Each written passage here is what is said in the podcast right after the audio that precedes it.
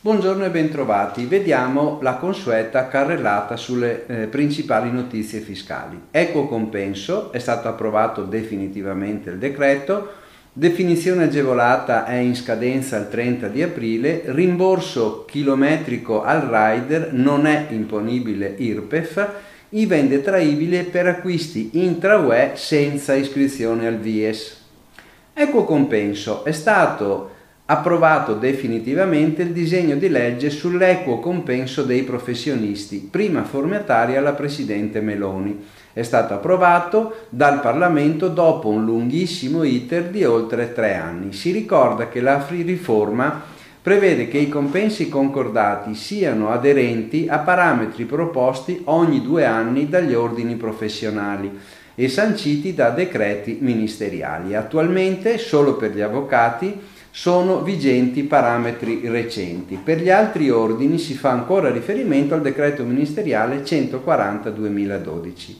Per le professioni ordi- non ordinistiche si attende un decreto attuativo del Ministero delle Imprese da emanare entro 60 giorni. La nuova legge prevede che l'equo compenso si applichi esclusivamente alle prestazioni d'opera intellettuale verso banche, imprese assicurative, imprese con ricavi annui superiori a 10 milioni di euro o con più di 50 dipendenti, pubblica amministrazione escluse le società veicolo di cartolarizzazione o agenti della riscossione, non si applica alle convenzioni in corso già sottoscritte alla data di entrata in vigore.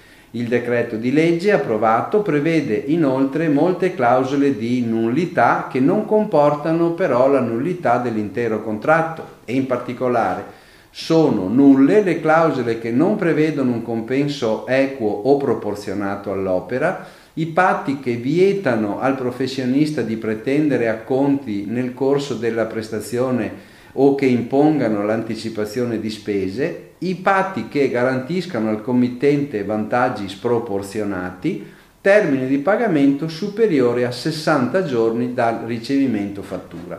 È un aspetto molto contestato ancora dagli ordini è il fatto che i professionisti che accettano un compenso non equo potranno essere sanzionati dal proprio ordine di appartenenza.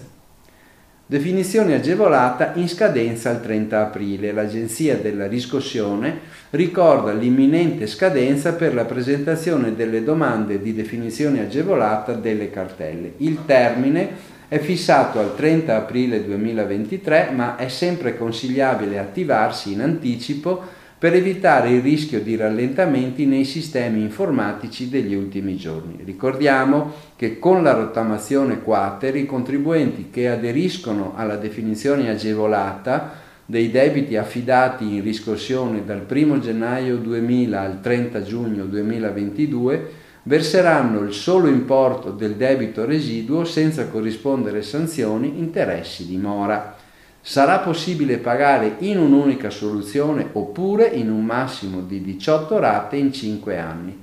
A coloro che presenteranno la richiesta all'Agenzia delle Entrate e Riscossione invierà entro 30 giugno 2023 la comunicazione con l'esito della domanda, l'ammontare delle somme dovute e i moduli di pagamenti.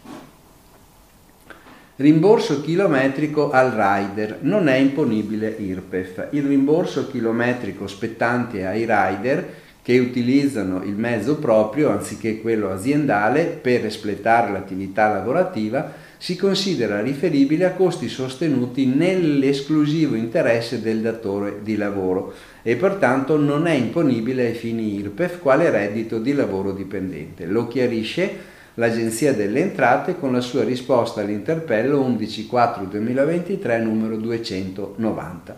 In particolare per l'Agenzia è rilevante la circostanza che il mezzo di trasporto messo a disposizione dal dipendente è necessario per lo svolgimento dell'attività lavorativa e nel caso presentato costituiva anche uno degli elementi valutati ai fini dell'assunzione. Sulla base di questi elementi l'Agenzia delle Entrate stabilisce che le somme rimborsate al rider per l'utilizzo del proprio mezzo di trasporto personale durante le consegne hanno caratteristiche di rimborso e non concorrono dunque alla formazione del reddito da lavoro dipendente e non devono essere assoggettati a prelievo fiscale o contributivo.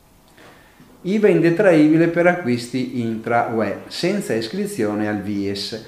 Come sapete, nel momento in cui un operatore economico decide di effettuare acquisti fuori dal perimetro nazionale, ma all'interno dell'Unione Europea, è soggetto al regime non imponibilità IVA articolo 41. Ma che cosa succede in assenza di iscrizione al VIES da parte dell'acquirente? L'agenzia ha risposto in un suo interpello il 230-2023. Ha richiamato la modifica apportata dalla direttiva UE 2018-1910 in cui l'iscrizione al VIES da parte dell'acquirente costituisce una condizione necessaria perché il venditore possa non applicare l'IVA sulla cessione. Quindi l'acquirente che non è iscritto al VIAS, se effettua un acquisto intra-UE, riceverà una fattura su cui sarà addebitato l'imposta. Questo non modifica la natura dell'operazione, che continuerà a essere un acquisto intra-UE, con obblighi in tema di reverse charge e esterometro in capo all'acquirente. E l'IVA versata nel paese d'origine, essendo indetraibile, sarà considerata componente di costo. A tutti gli effetti, quindi ai fini IVA, l'operazione sconterà due volte l'imposta nel paese d'origine e in quello di destinazione. Quindi meglio essere iscritti al VIES. Bene, vi auguro buon lavoro e buona settimana.